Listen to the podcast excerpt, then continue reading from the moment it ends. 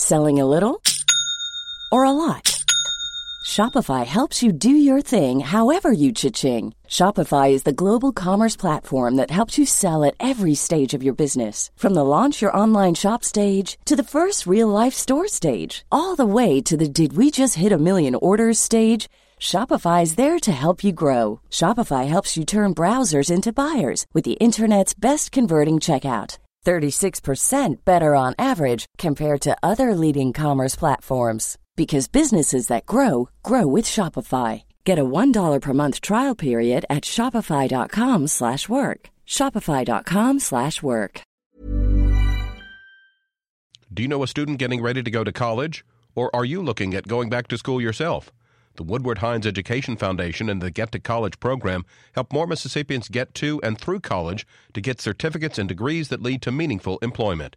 They offer free college planning advice, including hands on FAFSA completion assistance through in person or virtual appointments. Visit gettocollege.org to learn more.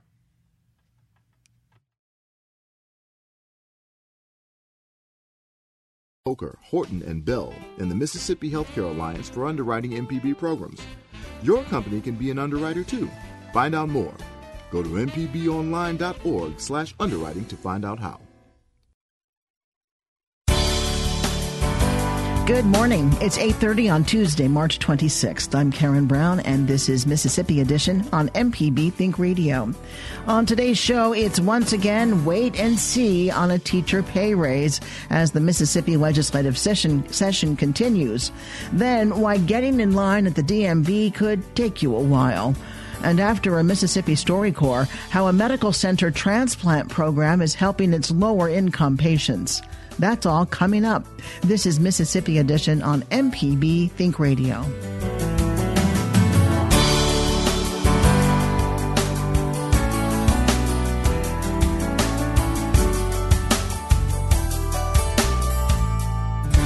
Now serving C 368 at window 3. Now serving C 368. It's standing room only at the Department of Public Safety headquarters in Jackson.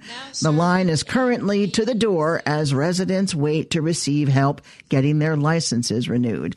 Paul Bias eh, of Madison says he's already been waiting for two hours to get a new license and expects to be waiting for another two hours before being seen. I just moved back from out of state. I'm just trying to get my license. It's ridiculous. I mean, anytime you're just sitting around for four hours, four or five hours, it's, it's irritating. It should be uh, a minimum of 30 to 45 minutes. Mississippi Department of Public Safety spokesperson Therese Apel says the agency knows it has a problem. She says low salaries at DPS make it difficult to keep enough staff, as she explains to MPB's Jasmine Ellis. What we have right now is um, we're experiencing extreme staffing issues, and part of that is because of the salary level that we're just not competitive right now. Right now, we are in the process of dealing with a new system as well. Um, what it does is it takes longer to process some of the requests than the previous system did. That's because there are more government checks to run, that kind of thing. It does more of those things up front. So, where it used to take us three to five minutes on a basic request, that being like a driver's license or renewal, something like that. Now it's taking five to eight minutes, sometimes as much as 12. Sometimes it can be longer than that. The other problem that we have with some of the smaller driver's license bureaus is that um, we can't run a bureau with less than two people. So if one of our people is out and there were only two that day because of, again, low staffing already, we have to shut that down. So today we have one shut down. We've had as many as four shut down in the last couple of weeks on the same day. So we're we're really dealing with that and funding. Um, of course, we can't pay these people. Some of them are making around twenty one thousand dollars a year. How long are people waiting to get their driver's license and the different services here? I'm not sure if we have an average, but I do know that I've heard of people complaining that they were in line as long as four or five hours. You said lack of staffing is one of the issues. What's being done to alleviate that problem? Right now, we're hoping that we'll receive some additional funding um, as the legislature finishes up. we are looking into several different options. We have a queuing system that you heard in there when you were um, there before. What it does is that it'll if you're looking for one kind of request, like just a driver's license renewal, it'll give you a different letter at the front than someone who, say, is coming in from out of state and needs a whole new license and needs to transfer it over. So you've got like A300 and C25 and things like that. Those different numbers are a queuing system that tries to move things through faster rather than just letting them stack up, not based on what they are. We also are working with the idea of having like an online appointment system so you go online, you find the appointment that you want for what day you want to be there, and you can set that up. Um, that is not in the works yet, but that is something that we're looking into as we speak. There are just multiple things that we're trying to pioneer right now that right now they're not taking place, but could take place in the near future. You said it could take place in the near future. Do you have any idea on how long this situation might last? It depends on the funding that we're able to get for this fiscal year. I think, and in some cases also, it's it's such a moving target right now. We're just waiting to see what develops. Do you have any, I guess, advice to people who you know might want to? Of course, they have to come in and renew their licenses and things like that, but on how they can maybe maneuver the long wait? Is there any way for them to do that? The best way I can tell you to get around the the lines is we have we have a website that you can go and you can renew, you can change your address, and um, you can replace a missing or stolen license or ID at, at, our website. We also have the kiosks that are in the driver's license bureaus. Um, those are very helpful because in most cases, you can go to them and you can just press a couple buttons, scan your license, scan your credit card, and you're good to go. Um, the other thing I would say is if you are doing something that needs to be here, get here early in the morning and be first in line because those people are in and out pretty quick. It's just as it loads up during the day that the, the wait begins. So a lot of people sometimes people are here as early as 6:30 or 7. That's not a bad idea. And how long has this problem been going on? I don't have a exact time frame for you, but I know it's been going on for a while. Is there anything I have not asked you that you would like to add? Just that DPS is aware of this problem, and we are trying to work on solutions for it. It's not like this is going on all over the state and we're sitting here acting like we don't know it's there. We're actively always trying to pursue ways to get these lines knocked down, but currently, where we are with our funding and our staffing, it's just prohibitive. Um, but that doesn't mean there's not a solution in sight. It's just that right now this is where we are, and we just need some patience and some understanding, and we just want our people to know we're working for them. One last question, um, because you talked of lack of funding and lack of staffing. We already talked about what that does to the people who are coming in, you know, waiting, long lines and things like that. What does that do to the staff? It's really unfair to the staff. As of January, we had 49 open slots um, and that has continued to rise. And what that does for these folks is that it means that as people are coming through the line and they're getting aggravated and their you know their tempers are building, they're taking it out on our employees sometimes. Can you imagine working somewhere for a very low salary and constantly having attitude feedback from the people that you're working for? It's it's a tough job and we are really grateful that we have some people that are doing it for us. Therese Apel of the Department of Public Safety with our Jasmine Ellis. In other news, Mississippi legislators say the latest revenue estimates show there's enough money in the budget to give teachers and some state employees a raise.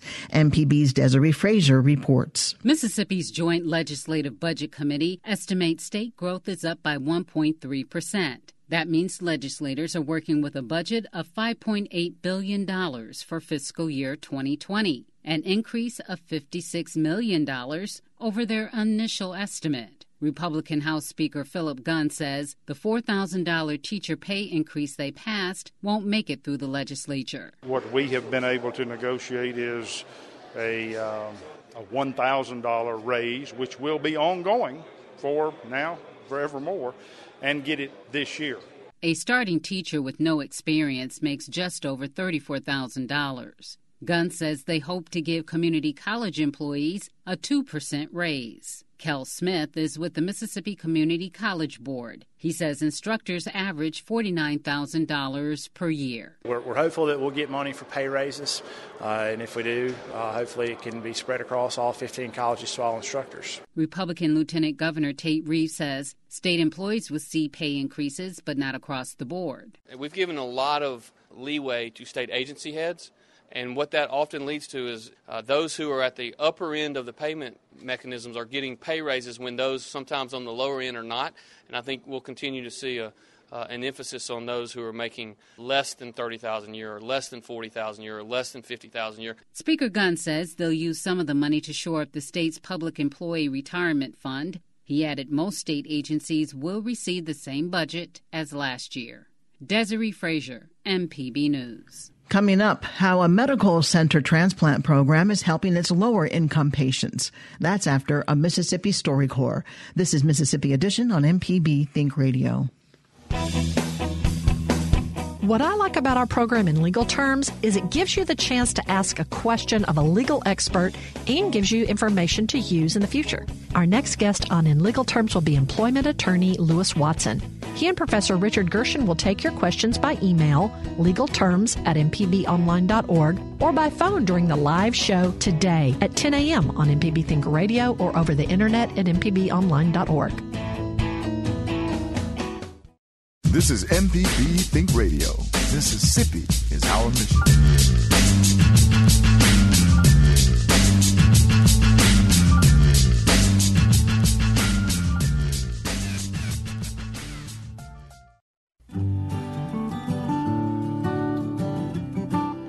A loved one is heartbreaking in any circumstance, but when death breaks the bonds shared by sisters, it can take an especially heavy toll. In this stop on the StoryCorps mobile tour, Whitney Grant talks with John Swanson about the 2010 car accident that eventually took her sister's life. She had brain damage. She had broken bones on her pelvis and ribs. She was in really bad shape. She had swelling, and there was nothing they could do. But we sat there for four days just hoping that something would change and they the doctors tried everything and ultimately we had to just accept the fact. And she had actually registered to be an organ donor three weeks prior to that. And that helped. I had assumed that's what she would want to do donate her organs. And we were able to do that. So that was a, a very special thing in a really, really hard time.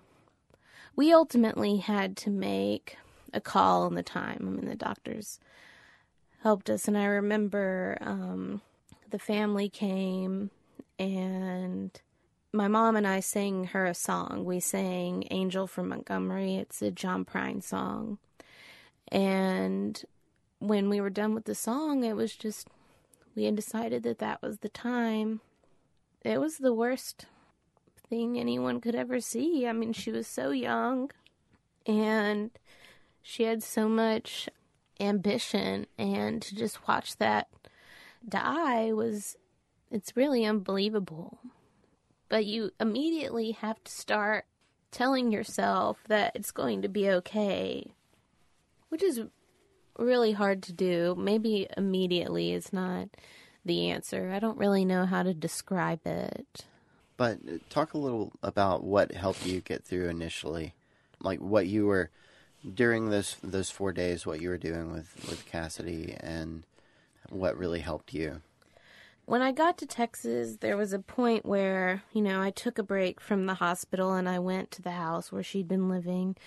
She was living with uh, her boyfriend Kevin at the time. Kevin was a really sweet kid. I I couldn't have been crazier about him. He was in the car uh, with Cassidy when the accident happened, and he injured his shoulder, I believe, but was relatively unscathed, so he was having a hard time with it as well. So we were hanging out together, and I was going through some of Cassidy's books, and she had a Dr. Seuss book, Oh, the Places You'll Go.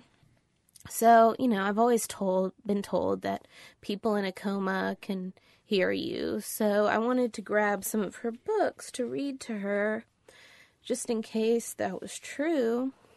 And I want to read a little excerpt because I really think all adults should go back and read Dr. Seuss books. I think that they have a really sophisticated message, and we should go back and learn those lessons as we get older. One of the um, excerpts that I really kept going back to after she died, uh, I'm going to read. You'll be on your way up. You'll be seeing great sights. You'll join the high flyers who soar to high heights. You won't lag behind because you'll have the speed.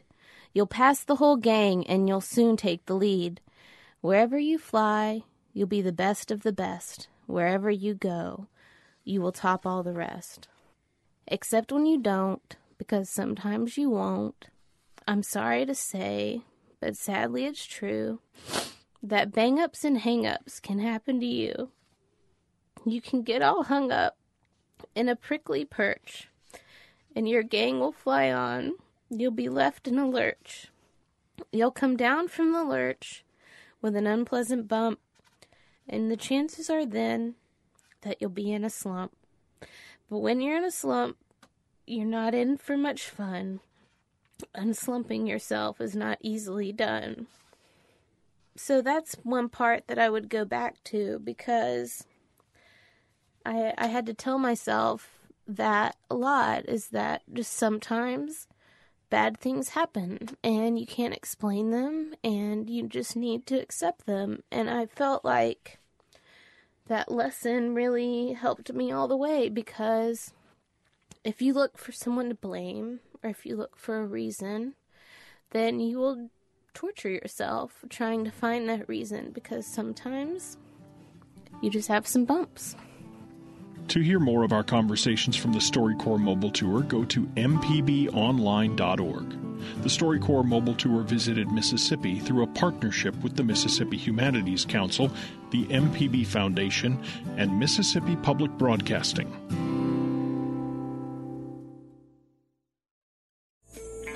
Since President Trump was elected, the city of Portland, Oregon has seen violent protests between the far left and far right. How am I supposed to explain this to my 12 year old daughter that we allow adults to fight on the streets of our city? I'm Audie Cornish. What happens when civil protest boils over into civil unrest? This afternoon on All Things Considered from NPR News. Today at 4 on MPB Think Radio. Donating your change to MPB just got better. Visit mpbonline.org slash support. Change donors are now change sustainers with instant benefits like passport streaming video and home delivery of our fine-tuning program. If you'd like to give a set amount every day, now you can. Donations are charged directly to your card, which means you can earn points and a tax deduction. Visit mpbonline.org slash support and become an MPB change sustainer today. This is Mississippi Edition on MPB Think Radio. I'm Karen Brown. The university. The University of Mississippi Medical Center is known as a pioneer in organ transplants. It was in the 1960s when the university performed the very first lung transplant in the world. Since then, the need for organ transplants has only grown. According to organdonor.gov, there are more than 100,000 men, women, and children currently waiting for organ transplants of some kind.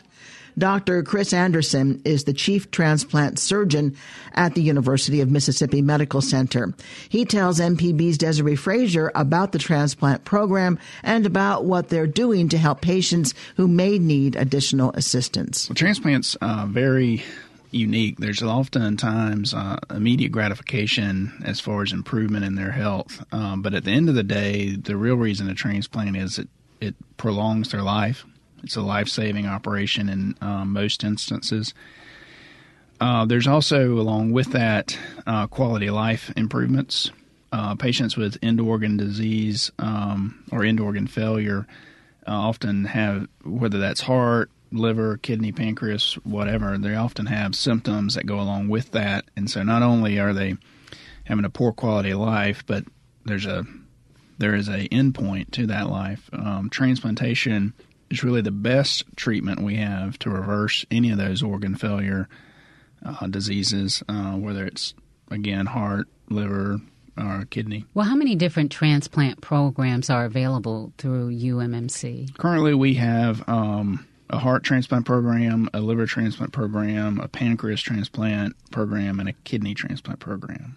Uh, in addition, that's the solid organs, and then in addition, we have bone marrow transplant program. How successful would you say it is when you do transplants? You know, transplant survival rates are publicly reported. Um, every center has sort of an expected level based on factors um, from the patients they transplant, but in general, um, give or take a little bit. Uh, for example, um, after a liver transplant, um, ninety percent of the patients should be alive with a functioning organ in one year, give or take a few percentage points.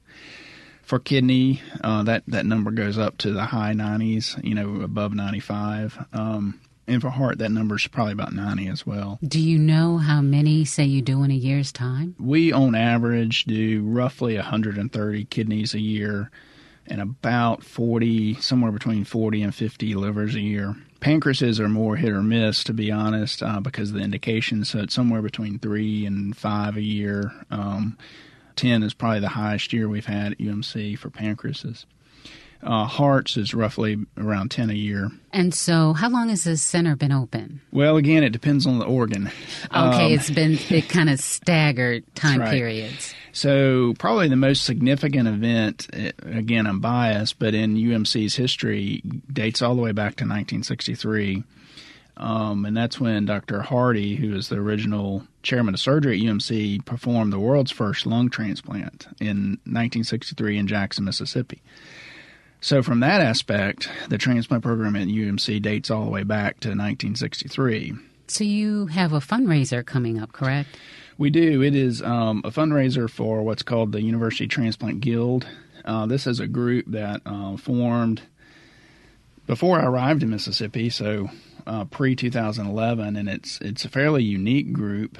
Their sole purpose is to support uh, transplant patients in Mississippi, whether or not you were transplanted at UMC. They are a um, nonprofit under the University of Mississippi Foundation, one of three such organizations uh, at the UMC campus.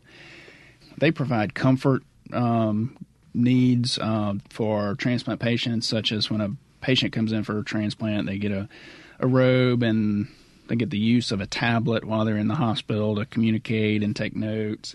They get um, other other sort of comfort goodies to to you know, improve their mood and their family's experience.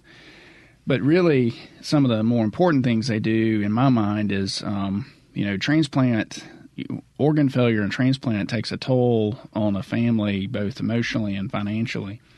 And so we do have patients who have um, coverage to get an get a transplant, for example, but their day to day expenses make it difficult sometimes to get to clinic or pay a light bill or and so there is some emergency financial assistance given through this organization. That's one of the biggest and most important um, things that they do. The annual fundraiser is called the Southern Social. Uh, it is at it is this March 30th on a Saturday. It's at Providence Hill Farms in Flora, and uh, it the the big part of the fundraiser is a is a a clay shoot or skeet shoot, and it's a lot of fun. Um, lots of people come. I think we had 100 shooters last year, lots of fellowship and just fun out there on the course. If you're not a shooter, there's also nat this year uh, a, um, painting class called Paint at Southern, and it's taught by Painting with a Twist. And uh, the painting that they're going to do at this uh, group is a magnolia flower painting, and the people painting will obviously get to keep that for themselves. And then there's going to be a sort of a gathering and a, a, party, if you will, after the shoot and the painting at Providence Hill. Um, it's going to be catered by Manship uh, Wood Fired Kitchen, um, and the party is going to be at the new clubhouse at Providence Hill. I have the website here where you okay. can get information. There's sponsorships available and individual tickets available, but the website is www.umc.edu forward slash University Transplant Guild. Thank you so much for coming in and speaking with us, Dr. Chris Anderson with the University of Mississippi Medical Center. It's my pleasure. Stay tuned to MPB Think Radio for a full slate of Mississippi based programs all morning long. Coming up at 9 o'clock, it's Money Talks. Then at 10, it's In Legal Terms. And at 11, stay tuned for Southern Remedy. Did you miss part of the show today? Find past episodes of this and other Think Radio programs online by visiting mpbonline.org. You can also download the MPB Public Media app from the Apple or Google Play stores, or you can subscribe to Mississippi Edition in your favorite podcasting app. I'm Karen Brown. Join us again tomorrow morning at 8:30 for the next Mississippi Edition, only on MPB Think Radio.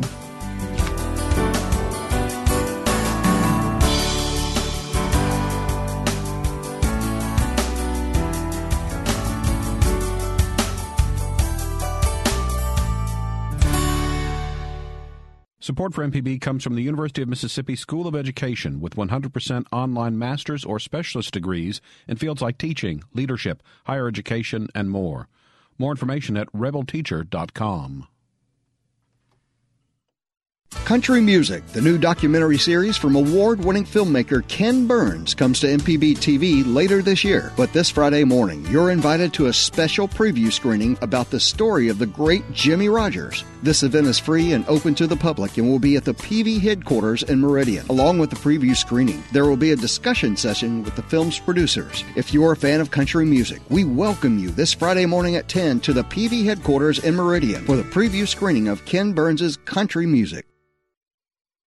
This is MPB Think Radio. Mississippi is our mission.